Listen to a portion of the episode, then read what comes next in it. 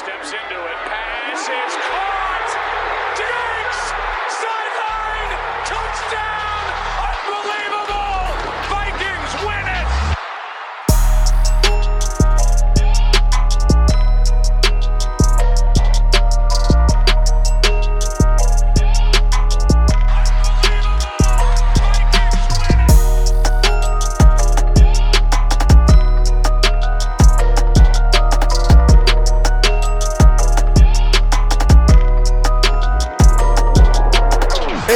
Back to the Unbelievable Podcast. I am BJ Rydell, back here with my guy, Drew Mahold. And today we are talking about another Minnesota Vikings victory. Yes, your Minnesota Vikings overcame the Detroit Lions 34 to 20 yesterday as of this recording and have now won two games in a row, which by some standards is a winning streak, which is something that the Vikings of of course have not had this season and wasn't something that, you know, 2 weeks ago we weren't foreseeing and all of a sudden that kind of irrational hope that Drew and I were alluding to on last week's show has blossomed into something a little bit more objectively rational and potentially. I'd say so. and uh, potentially a little bit more than that. So Drew and I will go through this uh, most recent Vikings 30 uh, plus offensive output performance. Um, and another 200 yard performance from Dalvin, or I should say, his first 200 rushing yard performance from Dalvin Cook, and all the good things the other uh, Vikings did on Sunday. So we'll do that, and then kind of uh, you know, see where we're headed here. We got a big matchup next week against Chicago, of course, which we talked Mhm. about before. And uh, Act Two has now been completed in terms of getting this team back to relevancy before uh, Thanksgiving. So, all right, let's uh, let's go. Let's dig into this here. Um, so your Vikings, of course, winning by a, a pretty solid margin once again. It, you know, if you were watching that game, it kind of lost. Um, you lost any hope for Detroit probably around the second quarter, based off the way that Dalvin Cook was playing and the way that the offense was humming. Um, again, this really seems like more of a Dalvin Cook game, but because of what we always do, let's start with the quarterback position here with Kirk Cousins. His numbers were pretty. Uh, he wasn't asked to do a whole lot. The numbers are good 13 for 20, 220, 11 yards per attempt average, um, and then three touchdown passes, only sacked once yesterday. What do you think of Kirk Cousins? The Vikings are going against the grain here, right? Because every team in the league, it seems like, is asking their quarterback to do more and more uh, each week, each year in the NFL. The Vikings and Mike Zimmer's philosophy and Gary Kubiak now are going against the grain and essentially trying to get Kirk to do as little as possible uh, to win games. And the last two weeks, it has worked out beautifully. Uh, I think well, this week he had 20 pass attempts. Last week was 14. Meanwhile, Dalvin's had like what 30 carries and then 22 this week, and Mattison had 12 against the Lions as well. So, uh, you know, they're it's it truly is building off of the run, but creating play action off of an effective run game. And you know, for the longest time, I think if you go read, you know, what the analytics say and what kind of the modern approach is to the NFL, it's well, you know, it doesn't matter, you know, who your running back is for play action, it's going to work. Or, uh, you know, passing the ball, you know, seven out of ten plays is more efficient than running the ball half the time. And the Vikings are actually running the ball more than half the time, and yet their offense has been dominant two weeks in a row. Now that could be the product of playing poor defense twice in a row, at least against the run. Right, Green Bay and Detroit not great against the run defensively. Um, but either way, it's working. Gary Kubiak has this team humming in terms of efficiency, and for as much as you like to criticize him for, you know, calling runs on second and long, for example, uh, the zone running situation here is working out really well. Offensive line is playing well, and it doesn't seem like anybody can stop this run game right now, which is is nice to have that type of momentum moving forward against Chicago here. So I'm glad that you brought up the efficiency of this offense relative to Kirk Cousins' statistics because I prepared those statistics for you. Love that. Uh, Kirk Cousins over the last two weeks for the Vikings, 24 for 34, 480 yards, and four touchdown passes. Those are the volume numbers. That sounds like a really, really, really high scoring game for what in college probably. That sounds like a Patrick Yeah. Mahomes Texas Tech. it, sounds like, it sounds like a Big 12 game. Yeah, Big 12 game. Thank you. Um, oh, but to split that up over the last two weeks, 11 for 14 for 160 and one against uh, Green Bay, which of course is a victory. Then yesterday's performance, which we went over before, 13 for 20, 220 and three. So those are the output numbers, your volume numbers. Now, I went ahead and put together what the drives have looked like for the Vikings over the last two weeks as well, since I think that this is more telling in terms of the efficiency of this offense. So, as you recall, last week against Green Bay, some of the highest efficiency you'll ever see in terms of offensive output seven drives for the Vikings, the first four all touchdowns. The next three, when they're kind of just, you know, trying to maintain control, three straight punts. So they go four for seven in terms of touchdown drives. Mm-hmm. Yesterday against Detroit, the first two drives again touchdowns, followed by a punt, but then they went right back to a touchdown, another punt, back to another touchdown, and then we kind of hit that territory where we're going to talk about it, but you know the blocked punt situation, and then you mix in a late touchdown as well to kind of put it out of reach. But ultimately, 11 drives against Detroit yesterday, five for 11. That in total, then, if you do that mental math, nine for 18 in terms of touchdown drives over the past two weeks. I'm not talking points. I'm talking touchdowns. 50% of the drives over the last two weeks. And I think most of us can make the argument that about half of those remaining drives didn't really matter all that much anyways. So it wasn't, you know, they were the Vikings were punting, and yes, the two blocked punts were concerning yeah. to say the least, but they weren't high uh, you know, a high issue situation, right? This isn't the Vikings trying to drive down and tie the game and they have a block punt. No, this is the Vikings trying to maintain a two score lead and they have a block mm-hmm. punt. So, in terms of overall efficiency, 50% touchdown drives the last two weeks. Uh, that continued, of course, against Detroit. And then, of course, this is all being, you know, put together with the run game. Dalvin Cook has been, I mean, unstoppable, straight up. Like there's, there's no better way to win a football game than running the ball straight down someone's throat if you can do it. If right. you can run the ball efficiently at the clip that Dalvin Cook has been doing at 9.4 yesterday against Detroit, and uh, what was it, five and a half against the Packers with a higher workload. So you're looking at what about seven to eight yards per carry over the past two weeks. If you can run it like that, do it 100% of the time. Mm-hmm. It's just that much more efficient. It's you can control the clock that much better. You don't have to worry about an interception, although you do have to somewhat worry about a fumble, I suppose. But it's the most efficient way to win a football game if you can do it, and the Vikings are showing they can do it.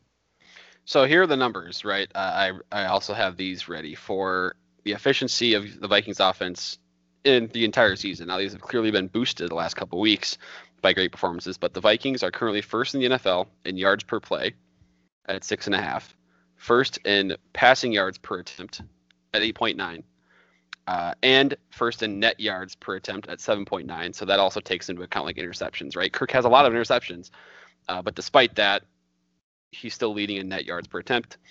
And then they're also first in rushing yards per carry at 5.5. So essentially, the Vikings have been the most efficient team passing the ball and the most efficient team running the ball. And so that's, I mean, it's it's tough to kind of uh, let those that's numbers sink in fathom. because yeah, it's it's hard to real like understand that the Vikings have been that good offensively, given that some of these games it seems like have been just clunkers. But if you look at it and you realize that like the Falcons game and the Colts game, like what really did them in was just uh, really, really bad uh, turnovers by Kirk Cousins that put the team in a bad spot. If you take those turnovers out, you know this offense is moving the ball relatively well, actually extremely well compared to the rest of the league. So uh, you know they're doing it old school. They're doing it with running the ball first, establishing their run, so to speak, and then going play action, which has kind of an old school philosophy, but it's working. The Vikings are doing it, and you can. I mean, Dalvin Cook is making a large argument here to say that you know he's worth that big contract. That was kind of controversial. Absolutely, and it, and all of that, by the way, makes it that much more frustrating. The Vikings lost a couple one point games, right? Mm-hmm. Or one score games, I should say. Uh, this team now you know, now that we have the information in front of us, we knew we know what has has officially happened over the past two weeks. Now this team looks like a five and three team and not a three and five team, and it's just all you know a wrong bounce of the football. And we go from being in a position where two weeks ago I'm screaming that the season's over, and at you know now I'm screaming, I don't know, beat the Bears and we'll talk. Again, we'll get more into we'll get into that later on in the show here, but they, the Vikings have swiftly changed what you know the pers- the prospect of this season. I mean, uh, you know, if they lose to the Chicago next next Monday, things might be different. But the performance of this team, it just doesn't make sense with their record because your de- their defense is not as bad. It has as... not been. It's been really improved the last uh, two games, I'd say. I would agree. So the defense is not as bad as a three and five team would suggest, assuming that that three and five team is the number one offensive team in the NFL in terms of efficiency. Like it just doesn't really compute. Like the the numbers don't like they. I mean, it, up, it, it makes sense. It makes sense when you you know you factor in well you have a, a loss against uh, Seattle at Seattle, which was uh, you know at the time, and I would say still Russell Wilson is one of the premier MVP candidates in the league, uh, and that game easily could have been you know flipped Minnesota's way. Same with the Tennessee game, another really good team at only two losses this year, and so you you you know I think when you look back to the Vikings at least in terms of the NFC, I saw today too the toughest schedule to date so far in terms of opponent winning percentage. I don't know how that compares in the AFC if there's anybody tougher there, but the Vikings have the toughest NFC schedule so far uh, in terms of opponent win percentage, and then it's going to get drastically easier as we've already discussed several times uh, already on the show. Like the the schedule is going to get way easier down the stretch here, and that is another reason for optimism here for for Minnesota. And you know, to a degree, they have been playing better than their record. It's just really to me, it's just two really, really bad performances that are kind of watering things down. It's Atlanta and Indianapolis. Uh, if they had even competed in those games,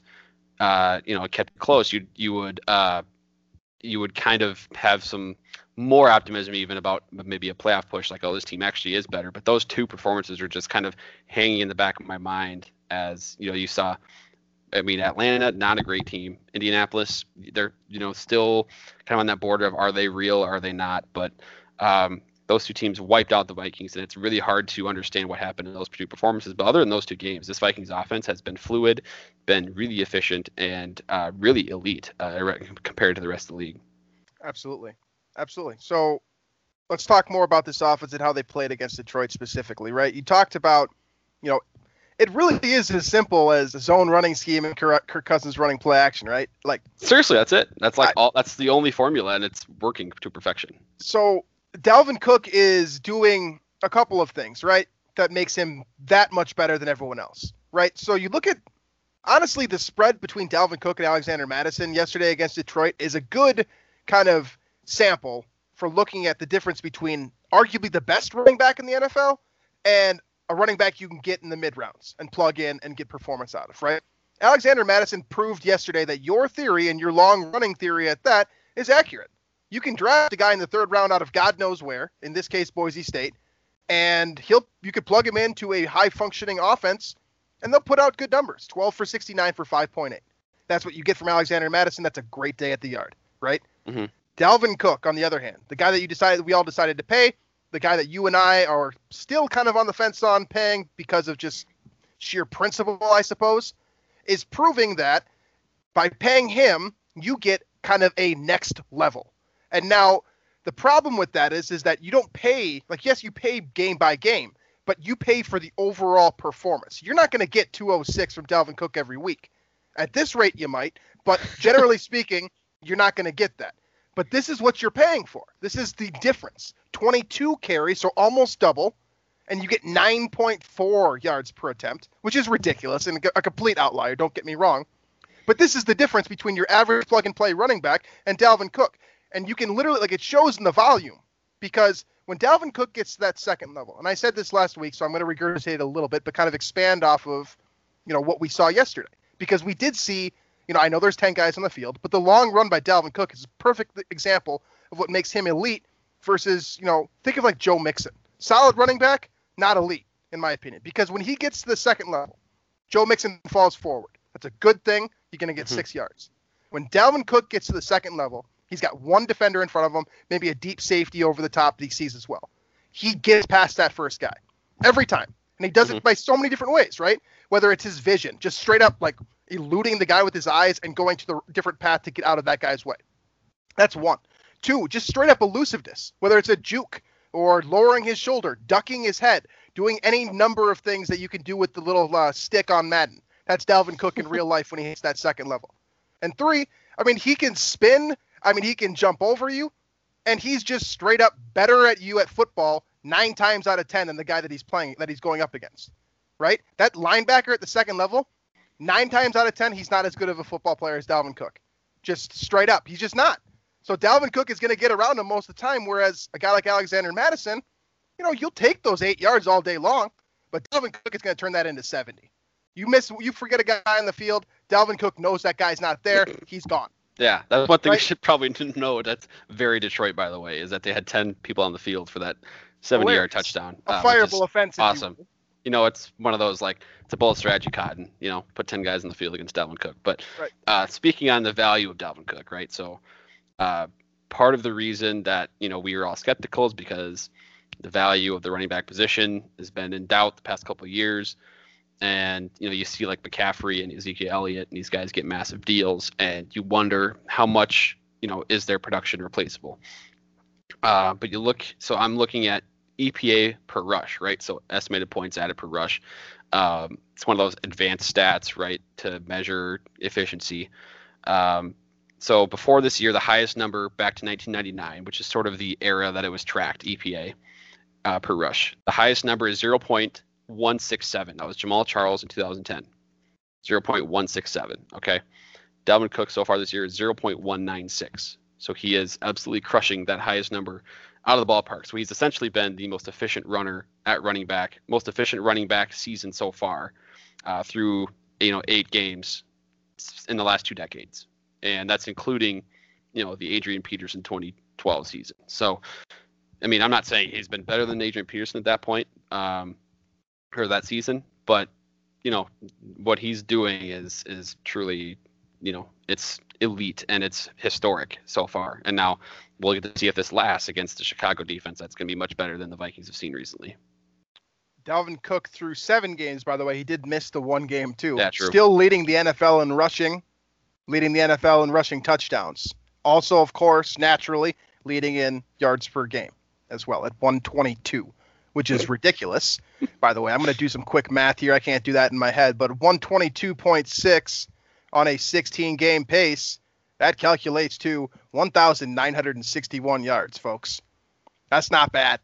That's not bad at all. no, Um, all right, so that is, outside that of is Dal- very close to the all-time season single season record. I mean, that's like 40 yards off of it, if I'm doing my math right, because that was Yeah.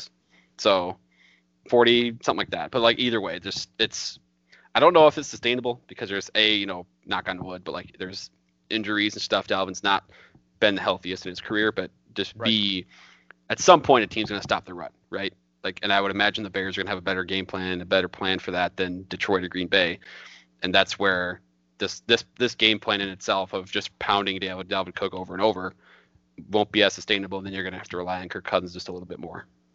Absolutely. I mean, at some point, they're going to have to throw the ball again.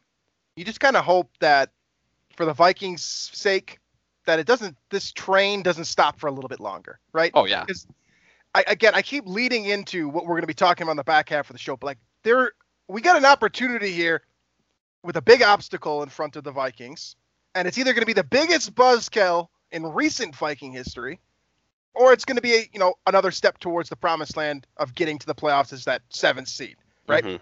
Uh, all right. So outside of Dalvin Cook, which I, I could spend the rest of this podcast talking about, you guys all know that he's been outstanding. We can spout efficiency numbers till we're blue in the face, and it, they'll still come out in being number one.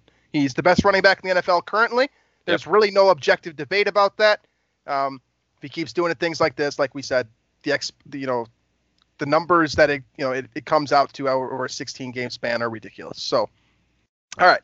So we went over Cook, we went over Mattison, we went over Cousins. Now there are other football players on this team, shockingly. Uh, Justin Jefferson had a nice game as well. Only three catches. He did leave the team in yards with 64, but he continues to kind of show you that big playability. You know, down the sideline, getting himself open one on one against press and zone. Uh, he's doing a nice job in all facets of the game, and he's extremely reliable. Right when the ball goes up into Justin Jefferson's territory, I think most Vikings fans are feeling very confident with that right now, just based out the way that he's been able to catch the ball in traffic, catch the ball coming across the field. You know, even catching it when it's wide open. Those situations that we've seen too many times where Vikings receivers have dropped it and a meaningful time. Jefferson seems as sure-handed as ever. He kind of fit, fits that build that Adam Thielen and Stefon Diggs put in front of him beforehand, uh, and he's doing everything that you can ask for and more, really. Uh, another ridiculous game for him. Uh, and then, of course, you've also got Irv, Irv Smith, who it's funny to call a 210 2 a breakout performance, but we kind of saw every. He was due. He was due for a couple scores, just based on you know the last couple games he's been getting more involved, and it was good to see him kind of show up as an option in the red zone there for Kirk a couple times there. I think there was one where uh, you know Kyle Rudolph was probably way more open than than Smith, but uh, it was either way. You know, a touchdown is a touchdown. Irv Smith is doing his job, and he's been a much better blocker, I think, than we maybe expected. So he probably deserved a couple scores there. Absolutely. He gets the based off of the game that he blocked against Green Bay. You know, he deserved two scores alone. So. Uh, that being said, I'm glad you brought up Kyle Rudolph too. He showed up for multiple catches for either the first or second time this season, uh, three for 40. Uh, basically, sol- you know, seldom used at this point in his career, but still showed up in a you know big moments multiple times. Uh, he re- remains the reliable TE1 that you kind of expected with Irv Smith still sort of Mhm. developing. Now, the last piece here is, you know, I'll just kind of, we'll kind of gloss over the fact that Adam Thielen was quiet again for the second week because, you know, and, and kind of put That's that a result. That's just a result of the game plan. Right. That's Right. what I was going to say. We'll, we'll just pin that one down as the fact that they're not throwing the ball as much. Now, you get the Ameer Abdullah play kind of caught every kind of caught everyone by surprise, and I imagine anger too because you get a Vikings touchdown out of a running back that's not named Dalvin Cook, and I'm sure many of your fantasy lineups suffered. But that was nice to see, right? I mean, that's getting greedy at that point. You know, you get like 50 points from Cook last week or whatever, and then you got 200 plus and two touchdowns this week. Like, I don't know how much you can be complaining at that point, but I will say though that that Ameer Abdullah play. So my buddy who doesn't watch a whole lot of football but is aware of how football is, so like he knows like 30 the top 30 on the Vikings roster, not all 53. Was like, who the hell was that guy that just scored? And I was like, Ameer Abdullah, and he goes from Nebraska. I go, yeah. He goes, when did we get him? I was like, we've had him for like three years. He's not good in the NFL. And he's like, oh, okay. But he looked good for like that moment. He looked like Nebraska Ameer Abdullah. Not that this matters long term, but I wanted to, you know, I hey, revenge think I game touchdown. Revenge game touchdown against Yes, Detroit. that's a good point too. That's also a great point. It's a great place to wrap that up too. Um, and then on the defensive side of the ball here, now Jeff Gladney. That's Jeff a big one. That's a big one I wanted to touch on. That guy was a stud. I think he take it away. I think he so he played in the slot all day. Detroit was passing the game, passing the ball all day. Uh, he allowed 13 yards in the slot, uh, which is exceptional. I think he had PFF said something about how he had the best slot corner day in the NFL yesterday. Uh, now, granted, you can say what you want about Detroit's weapons; they were down Golladay, um, but you know he himself in the slot, you know, it was a lot. It was he, took a big step forward, and the Vikings needed that from the cornerback group that has been depleted and reeling pretty much all season long. So that was good to to get some positivity out of that group. Absolutely. Um, so it's big, of course, that you get the young, perf- you know, the young guy performing, especially because we've been question, we've had question marks about Jeff Gladney over the kind of the way that he's performed, but now he's just kind of looking like a, like a rookie corner, right? High ups, high downs, right? Uh, that's kind of where he's at in his career, and this, you know, this level, right? This bar that he just set for kind of the standard of which we can expect from him on his best days. That's great. If we can get that guy, Yeah. what ten times a year, he'll make a lot of he'll make a lot of money in the NFL. This was a great performance by Gladney. Uh, also huge for the linebacking corps, right? Eric Wilson has Uh, a nose for the football, doesn't he? He does. He definitely does. Um, whether it's picking up, uh, what does he have? Four total turnovers himself now, with two interceptions and two fumble recoveries, I believe. I, think, I want to say he's had one like three straight weeks or something, where it's either a fumble or an interception or something like that. Because he's, I mean, he's he's around. Like if, there, if there's a turnover created by the Vikings, it's generally Eric Wilson has something to do with it, whether it's an interception or a fumble or something like that. He's around the ball. And that's you know that's something that dates back to I believe he was Cincinnati, right? Um, I remember Mhm. seeing he had a nose for the ball at Cincinnati. So this isn't new for him. It's just kind of coming together at the professional level, which is great to see with Anthony Barr out. Vikings obviously needed someone to step up there so that they could run a dime defense with two linebackers. They needed someone to step in and play, you know, plug that hole. And Eric Wilson has certainly done that for the past two weeks. Um, and I think he's given us reason to believe it should continue. Right? He's an all-faceted player right now. He's intercepting passes. He's creating sacks or getting sacks himself. Tackles for loss. Pass deflections. He's hitting the quarterback. He's making tackles. He led the team in tackles yesterday with 13.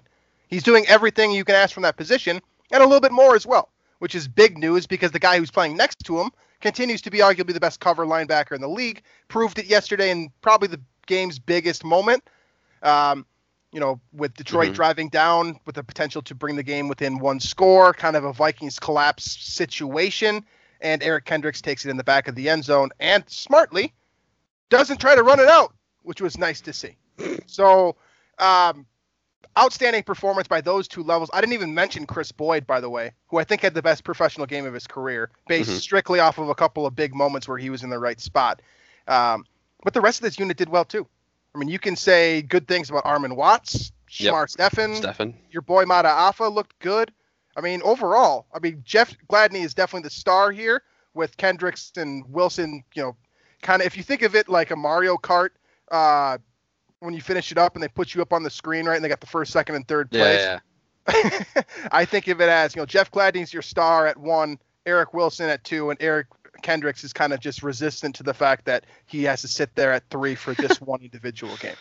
I didn't Sure. even mention the fact that Harrison Smith had an interception, by the Yeah. way, just because it was came from Chase Daniel. So Right. great overall game by the defense for sure. Right. I, I mean, this is where you see football as a cumulative effort, right? Because the Vikings established offensively their dominance right away and took that early lead um, so quickly and took control of the game that it forced the Lions offense to be in catch up mode, and that made things so much easier for uh, the Minnesota Vikings defense. So, I mean, yeah, there's an, an excellent game all around. The only, I think clearly the only concern here is the special teams, which you had the the Dan Bailey extra point, I believe, and then you had obviously the two blocked punts that are something to, to keep an eye on as the Vikings move forward here, where you know those type of things can be really damaging in terms of field position and and um, you know swinging a win probability, if you will. Uh, but good thing this week is the game was kind of already tilted heavily in Minnesota's favor, but you know in a game like next week at Soldier Field where it's you know a different environment. It's prime time Kirk we're talking about. Like, you know, a a blocked punt can be pretty damaging. Absolutely, absolutely. You know, I. I, I, I, I want to express more concern about that specific element here, the blocked punts, because in any other scenario, two consecutive blocked punts is a big problem, and I believe it was Mhm. the same guy on the Lions that got both of them too. Yeah, and now So- and I'm not gonna act like I know who's that who's responsible. Like I don't I know a special Right. teams coach or anything like that. I mean, clearly something went wrong and needs to be fixed. That's the only thing I know. But uh, that's just it. It's I think for the sake of uh, you know Minnesota special teamers, coaching staff, and players, like they're lucky that this game was already mostly out of hand by the time that those happened. Right. This just overall, by the way, not a great performance by special teams, just Right. as a whole. Like those are the two big moments that like you can't have that those happen next Right. week. Because there's Right. been some concerns about cutting to long snapper, where he's had some. I think he was a couple times high last week, then low this week. So Well, there's a Uh, missed extra point this week as well. That might have factored in some place. You also consider the fact that KJ Osborn did not look good in punt returns. yeah, yeah. There's Basically there's- ran backward one time and then the other time took it out when he probably shouldn't have out of the end zone. So Yep. overall, not a banner week for the Viking special team. But you're right. This, it doesn't matter this week, right? It's the Mhm. third phase of the game for a reason, and the Vikings did phases one and two so well that they were allowed to just basically not care about phase three. That's Just essentially show how up this at game all. went. They didn't, and they didn't, right? Um, and some, you know, if this score was 34 to 20 in favor of Detroit, I can assure you I would be yelling about the special teams Yeah. right now. But I'm not because it's not that way, and the Vikings got the, you know, got the W here. And with that being said, we can finally kind of talk about what I have been trying to talk about this entire episode, and that's kind of my our sentiments regarding where the Vikings stand now. Now, it would have been very, very hmm. set in stone had the Vikings gone out and lost to Detroit this past weekend, right? Vikings moved to two and six. You get your win against the Packers. You take that home with you. You know it. It was officially your 2020 Super Bowl. Put that in your back pocket and hold on to it when Green Bay fans try to yell at you, and you move on. We start thinking about the draft. That's not what happened, though. The Vikings went out and, again, like we have been saying, put together arguably their first or second best offensive performance of the season, continued to be arguably one of the best offensive teams in the NFL, and are showing real signs of improvement on both sides of the football. And so now you have a very real predicament because of what we talked about last week. And that's starting to come to fruition now this week. So putting an eye on the conference standings first and foremost, up top right now, it's New Orleans, Seattle, Green Bay, and hilariously Philadelphia. Okay? After those four teams, their next three slots, Tampa Bay, Arizona, Los Angeles. Okay? The next two teams after that, Minnesota, Chicago. Chicago has a one game edge, of course, right now. Or excuse me, a two game edge. Now, what makes that important is that the Vikings need the Rams to lose one football game now. One football game next week. And if they beat the Bears, they'll be right back in it. Mhm. As soon as next week. Okay? Yeah. So, So here's so here's kind of breaking it down.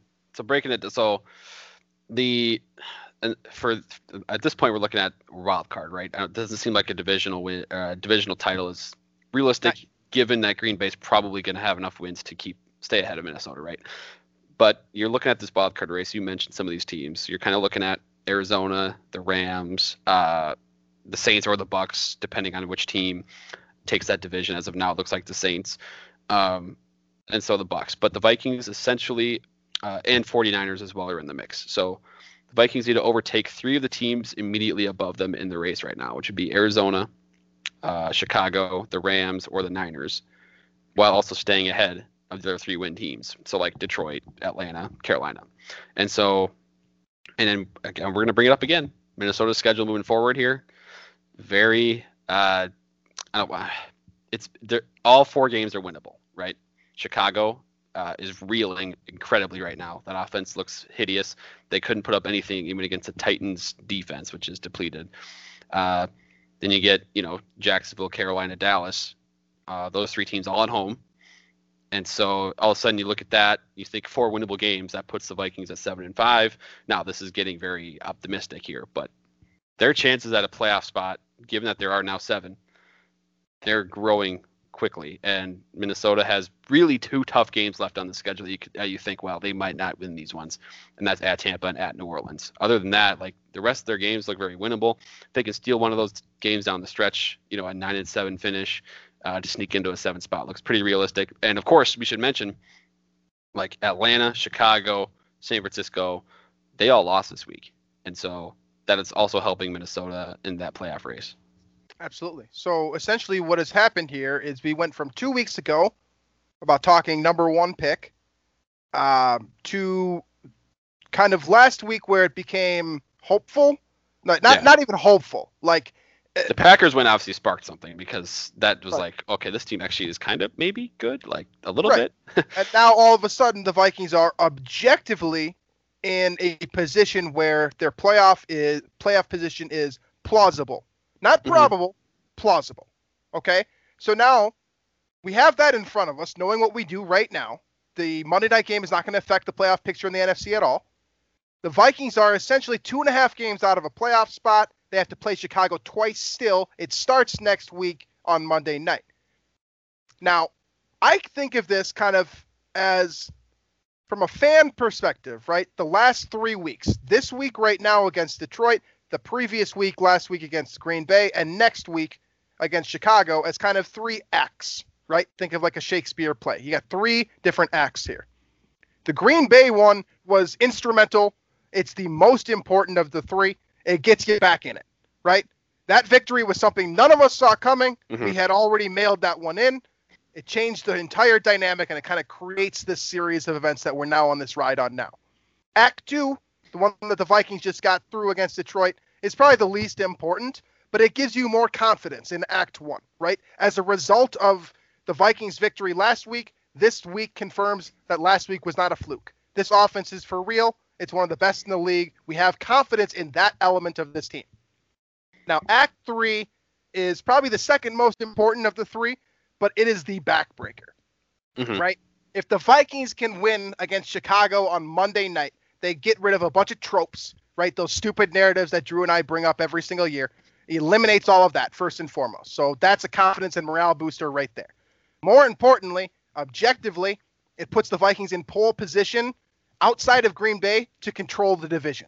Because then all of a sudden they can beat Chicago again down the road at home, by the way, and beat the Lions, and they could finish this season with a five and one record in the division.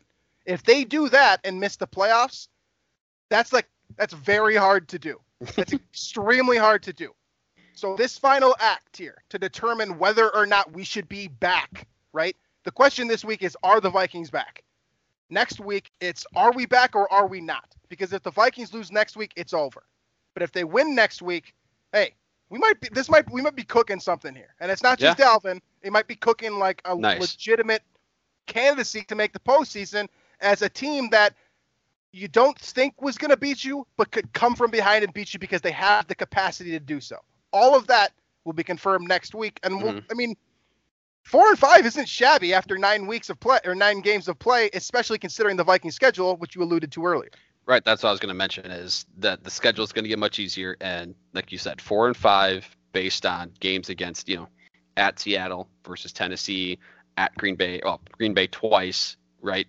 You have all these games on the schedule that you know you kind of going into the season we're thinking probably you know a loss, right?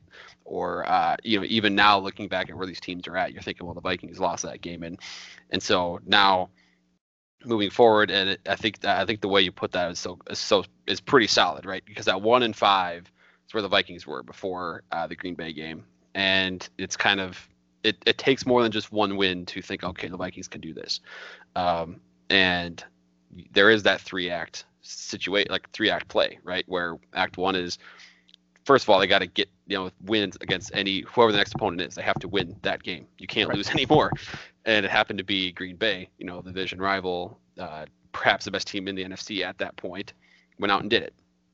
And then, you know, the next one is, you know, kind of solidifying that that case or giving support to that evidence. And they did that against Detroit and in dominant fashion. Now it's Chicago where you got to get rid of the the narratives and the kind of spotlight that's on Kirk Cousins, prime time Kirk, blah blah blah. Like, and you can see if this game plan of Dalvin Cook, Dalvin Cook, Dalvin Cook can last against a better defense, uh, you know, on the road, tough environment where it's again another must-win game against a team that is also vying for one of those wild card spots.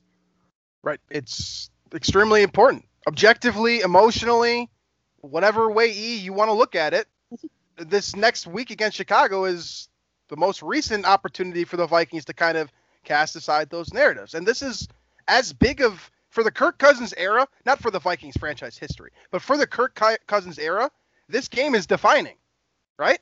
It's not as it's not you know Saints playoff game defining, but it's Right.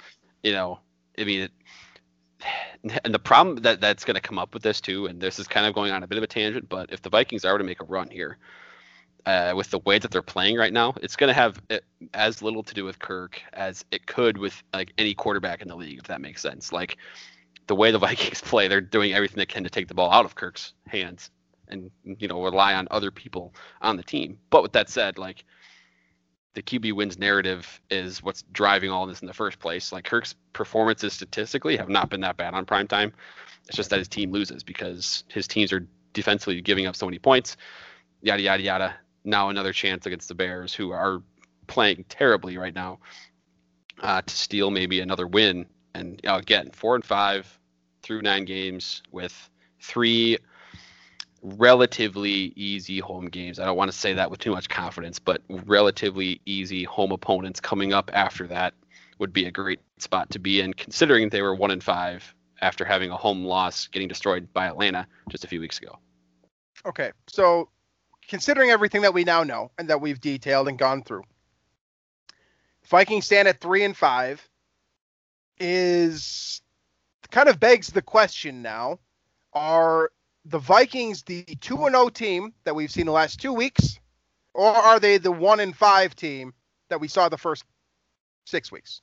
So, what I mean here is it's two very different styles, right? Like obviously the Vikings were competitive in Tennessee and Seattle, but their style of play when they were competing with those two teams was traditional 2020 contemporary style of play, right? Shootout, trying to beat them through the air, complementing your offense through on the ground. It's the completely different story. I think we know which team the Vikings want to be, Mm-hmm. right? Like that's objectively proven through every press conference that Mike Zimmer has ever had. But are they this team? Or do they have to be the other team? I think they ha- I think they almost have to be their run first team, which is is is crazy to think about, but uh, like it, it just seems like you can't trying to live live in while living and dying by Kirk Cousins in a shootout just doesn't seem sustainable or like a you know a long term way to have success. And as of now, he's your quarterback, so you're kind of stuck with him, and you have the best running back in football. So I think you kind of have to kind of hope that this o- like the outdated philosophy of Zimmer can work just long enough to give this team a chance here in 2020. But I'm like as I feel like I'm being very hypocritical of myself because I'm very uh still I kind of I'm still subscribed to that idea that yeah you got to have a quarterback that can you know keep up in a shootout high octane offense like an offensive head coach.